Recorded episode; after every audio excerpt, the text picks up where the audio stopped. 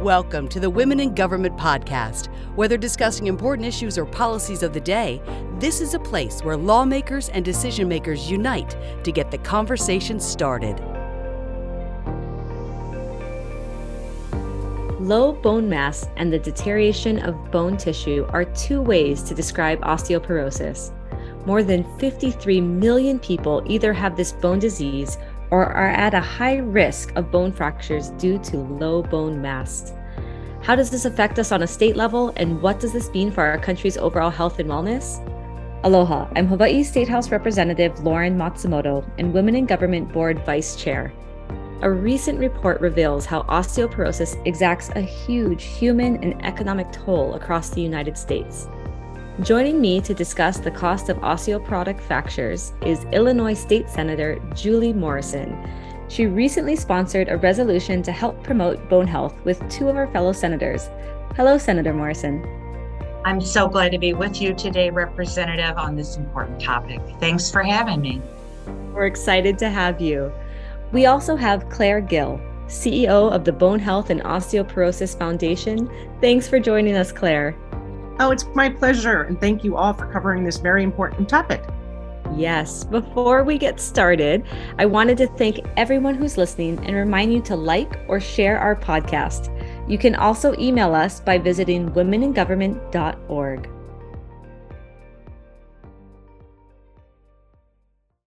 The March 2021 Milliman analysis, commissioned by the Bone Health and Osteoporosis Foundation, formerly the National Osteoporosis Foundation, discovered that about 1.8 million Medicare beneficiaries suffered more than 2 million osteoporotic fractures in 2016. That's a pretty big number. Claire, can you briefly tell us about these types of fractures? How do they happen and who's the most at risk? Yes, absolutely. It is a staggering number when we think about the impact of osteoporosis on our communities.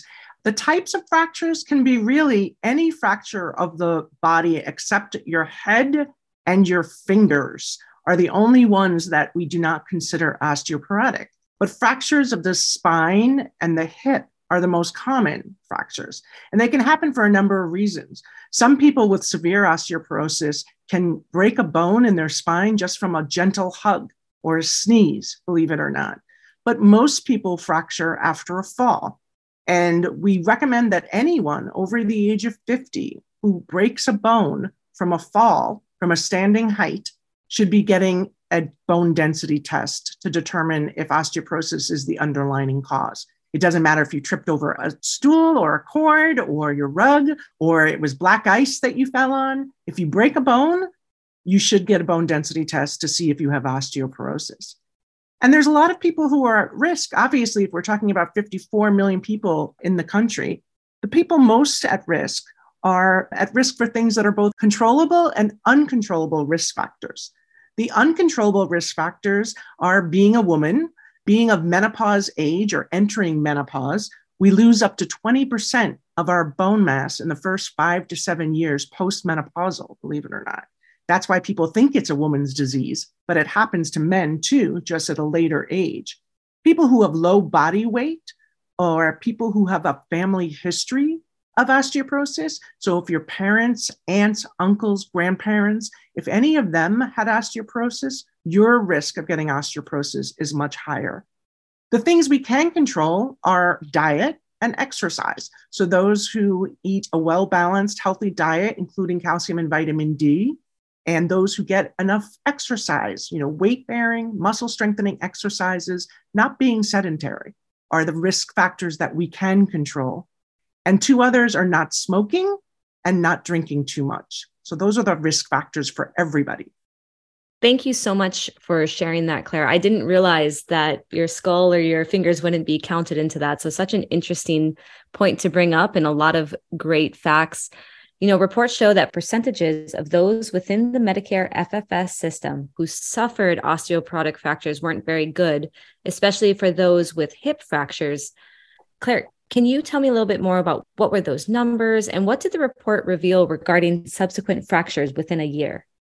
The numbers aren't great. And one of the things that we know is that fracture begets fracture. So once you have that first fracture, your chance of having another osteoporotic fracture from a fall or from some other you know incident increases three to seven fold. So we spent a lot of time trying to get people to realize that first fracture is a huge signal that there's something wrong and you need to get checked.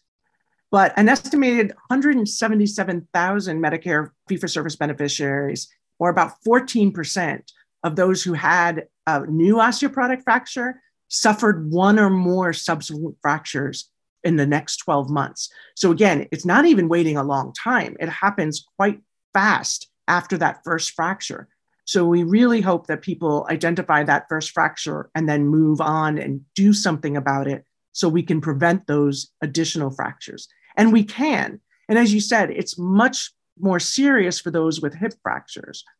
Unfortunately, and we'll talk about this a little bit later in our conversation, there's a huge mortality risk with hip fractures. And many people do die in a kind of downward spiral past once they have a hip fracture.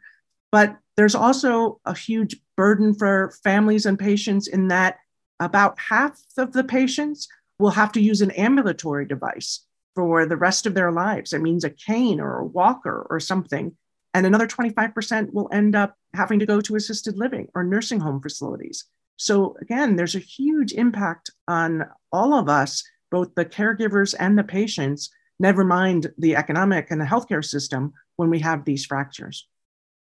I mean, this is something that really hits home for me. My grandfather, when he was working on our family's egg farm, he fell and ended up with a hip fracture. And the things that we had to go through afterwards was a lot. And it was a big burden on the family and it was difficult. He wasn't able to ever return back to work. And so this is a really important issue. You know, fortunately, in my home state of Hawaii, we have the lowest number of osteoporotic fractures in the country. However, you know, these numbers really range from state to state. For instance, Hawaii is 318.7 per 10,000 whereas Kentucky is 472.2 and Florida is 468.5 those two numbers are 13 and 12% higher than the national average. Now, you know, Senator Morrison, Illinois numbers fall somewhere in the middle, around 340.9. Can you tell us a little bit about how these types of fractures affect your state? As you mentioned, Illinois falls in the middle of these statistics, but, but even one fracture is really too many. In Illinois alone, 67,000 patients suffered over 79,000 osteoporotic fractures in just one year. And we know that timely bone health screenings, diagnosis, and treatment can help prevent those fractures. And that often leads to hospitalizations or nursing home stays. That's why we are taking steps in Illinois to bring awareness and support to those struggling with the disease and working to help future generations from being diagnosed. Yeah, that extra cost of care is a lot. And so, can you tell us what that has meant for the cost of fracture care in your state? When we think about the cost of fracture care, we often only think about the initial visit to the doctor, but it goes beyond that.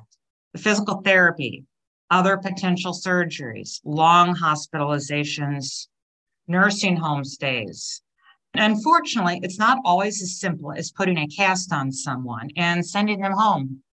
The most common fractures happen in people's spines and hips, and those are not easily fixable.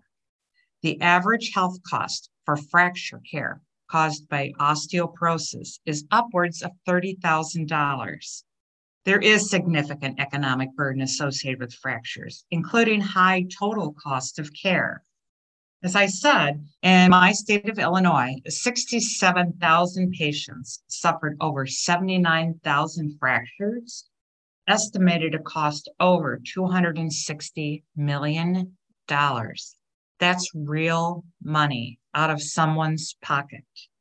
Early identification and treatment of patients at high risk of fractures are absolutely paramount to reduce fracture risk and associated healthcare costs.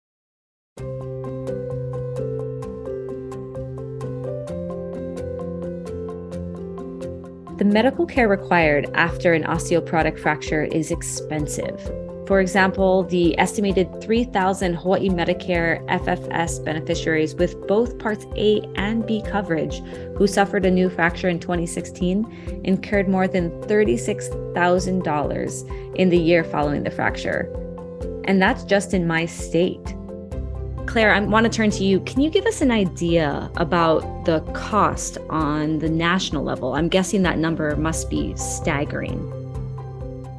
It varies a little bit by state, but on the national level, we found the incremental cost for a first fracture is a little over $21,000 per fracture, right? You're timing that by, as we said, over $2.1 million. Secondary osteoporotic fractures, the cost exceeds 30,000. So again, it goes up every time we have a fracture. And so the Milliman report, basically showed that when we were looking at this data from 2016, the full Medicare fee for service data, the cost was about $5.7 billion, which again is a staggering number. But the number of osteoporotic fractures are likely to increase by 68% by 2040. So that means the estimated cost is expected to be about $95 billion. And again, this is something that we can address together. We can do a better job of identifying and meeting the needs of fracture patients and preventing those subsequent fractures. And obviously, when we're talking about an economic toll of 95 billion in you know a couple decades, we really need to do something about it now. Wow. It's such a huge issue, especially if it's supposed to increase by 2040. You know, how has this affected mobility for people in America? And after reviewing the report, I understand many people turn to nursing homes for care. Yeah, it's absolutely true. You know, I mentioned earlier 25% end up in a nursing home after a fracture. And so the data that we looked at, that meant about almost 42,000 of those beneficiaries with an osteoporotic fracture became institutionalized in nursing homes within about three years. So that's really incredible for patients who expect to be able to go home after a fracture. And unfortunately, that's just not the case for so many people who have an osteoporotic fracture have three times the annual rate of a new fracture within a year. So, like I said, even if you don't break a hip the first time and you survive it and you don't end up in a nursing home, the chances of you fall and fracturing again go up three times that of other people on Medicare. So, again, it is staggering numbers. And the more we know about it, the more we can do to address it at both the state and federal level. Thank you, Claire. I know we've had a lot of conversation about subsequent fractures.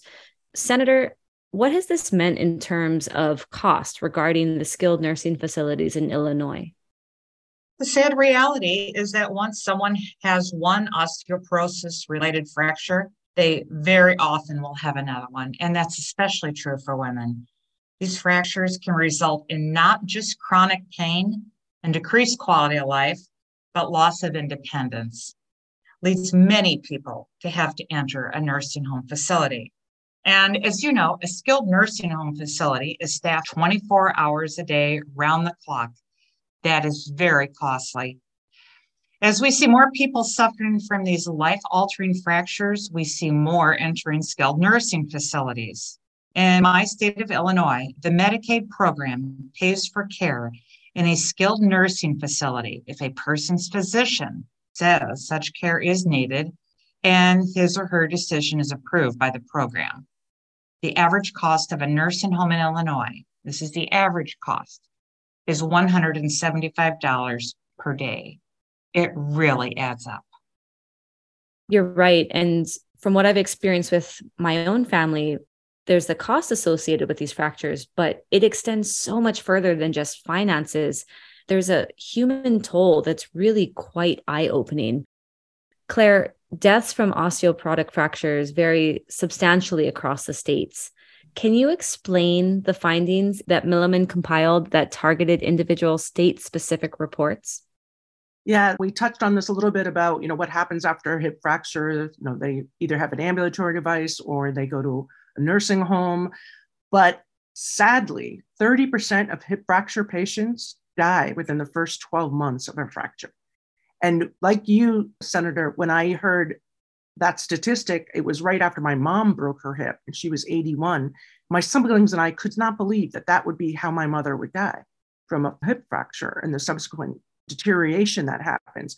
But that's the reality, unfortunately, for like we said, 30% of hip fracture patients within the US. And of all osteoporotic fractures, so not just hip, 19% die within the first 12 months of a fracture.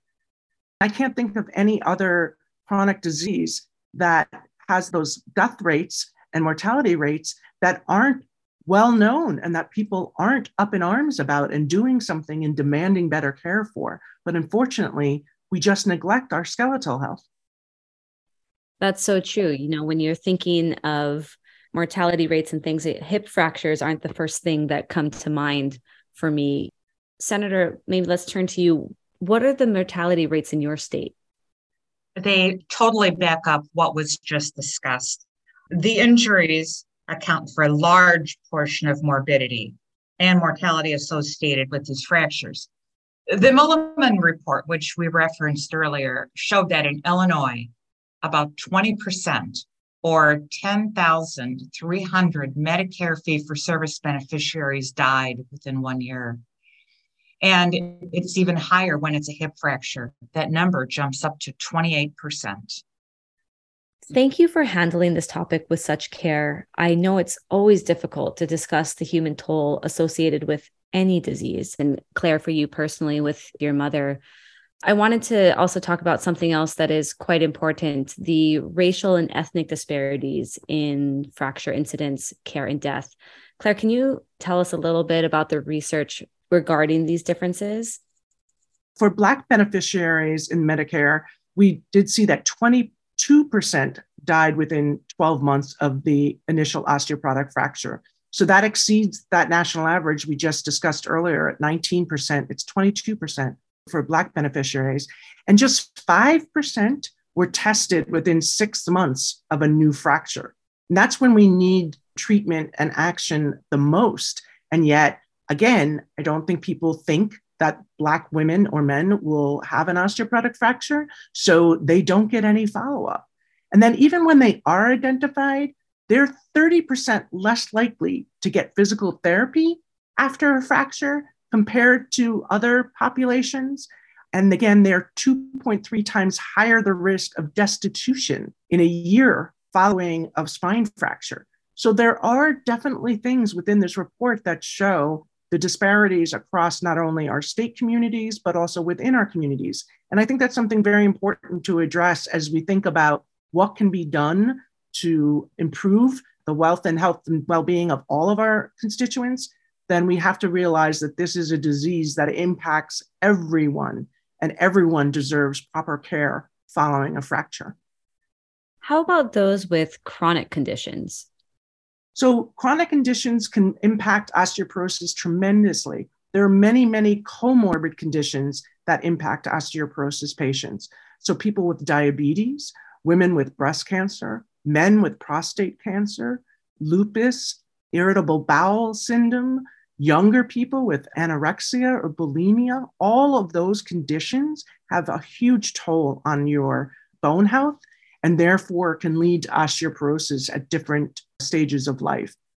And then when as we look at like the impact of osteoporosis as compared to other disease where we think about it, again, I know we were talking earlier a little bit about that mortality impact on patients who have osteoporosis. We've done comparisons about the number of new cases per 100,000 Medicare beneficiaries for women with breast cancer. It's 406. And for hip fractures in women, it's 776. And the deaths for breast cancer are 148, but for hip fractures, it's 169. So when you think about some of these diseases that we know well impact women and know that they have such a huge toll on the patient as well as mortality, and yet for hip fractures, it's greater. And as we said, it's just not known. And so that's why these kinds of programs are so important that people will know how much they need to prepare and take care of their skeletal health in order to live those long, healthy lives we all hope to live.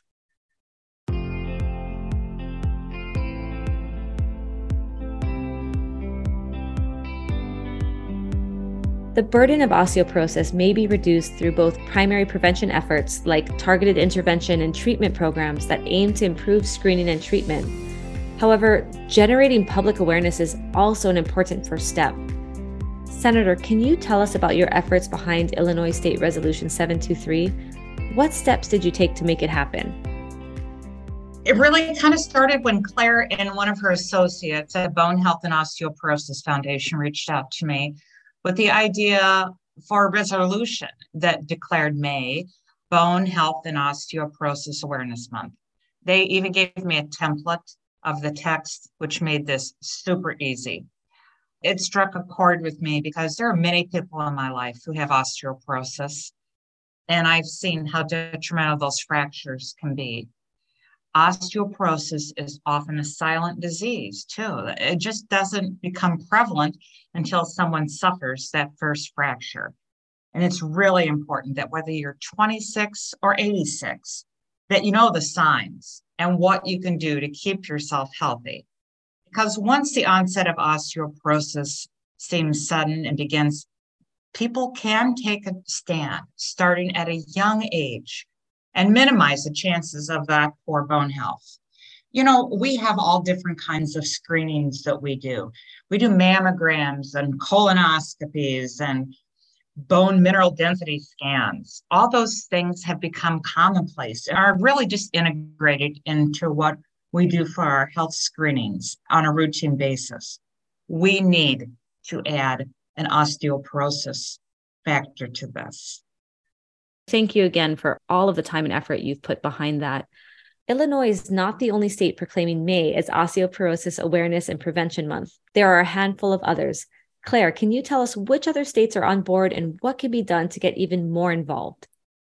We were really very fortunate and appreciate so much that we got such great response when we did reach out to senators across the country. So, Georgia, Maryland, Nevada, New York, Pennsylvania, Wisconsin, and West Virginia joined Illinois in declaring May as Osteoporosis Awareness and Prevention Month.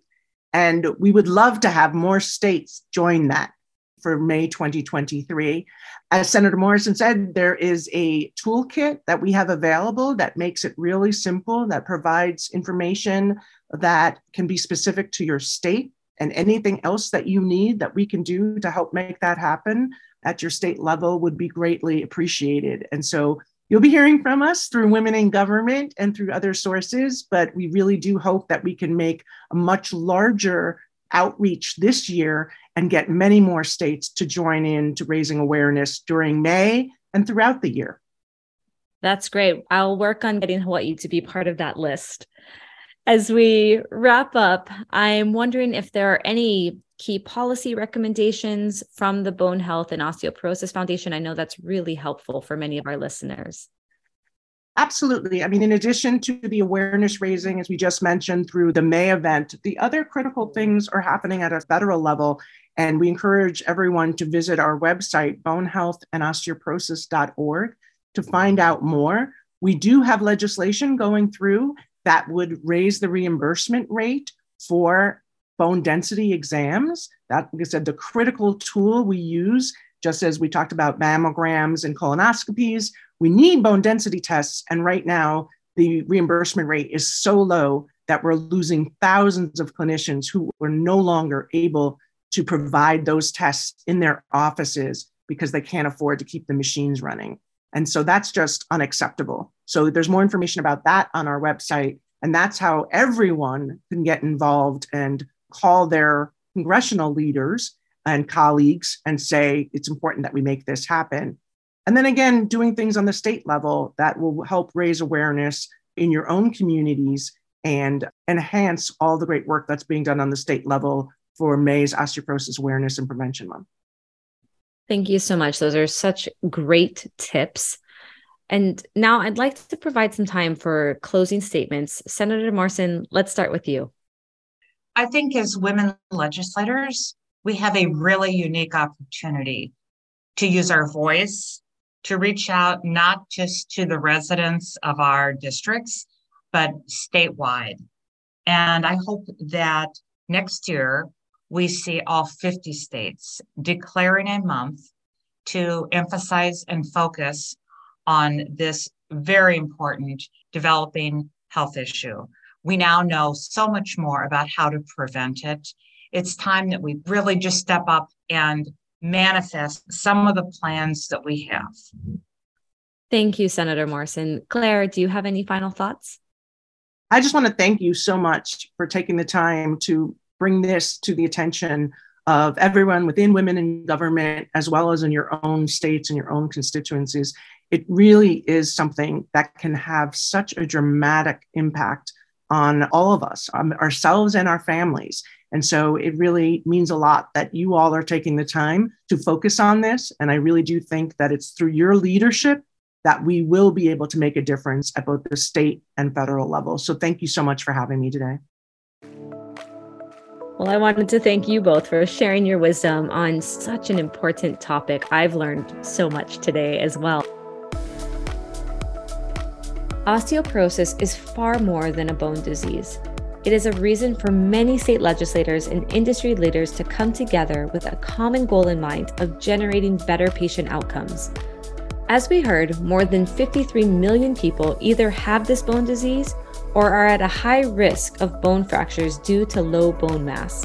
The action we take today to address the differences in the economic and clinical impact of fractures suffered by Americans on Medicare can have an everlasting effect on the communities we love and share with our family members and neighbors.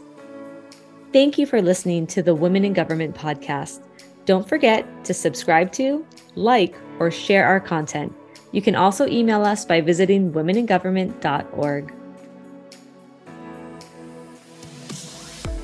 You've been listening to the Women in Government podcast, a resource made available for those interested in discussing important issues and policies of the day. For more information, please visit our website at womeningovernment.org.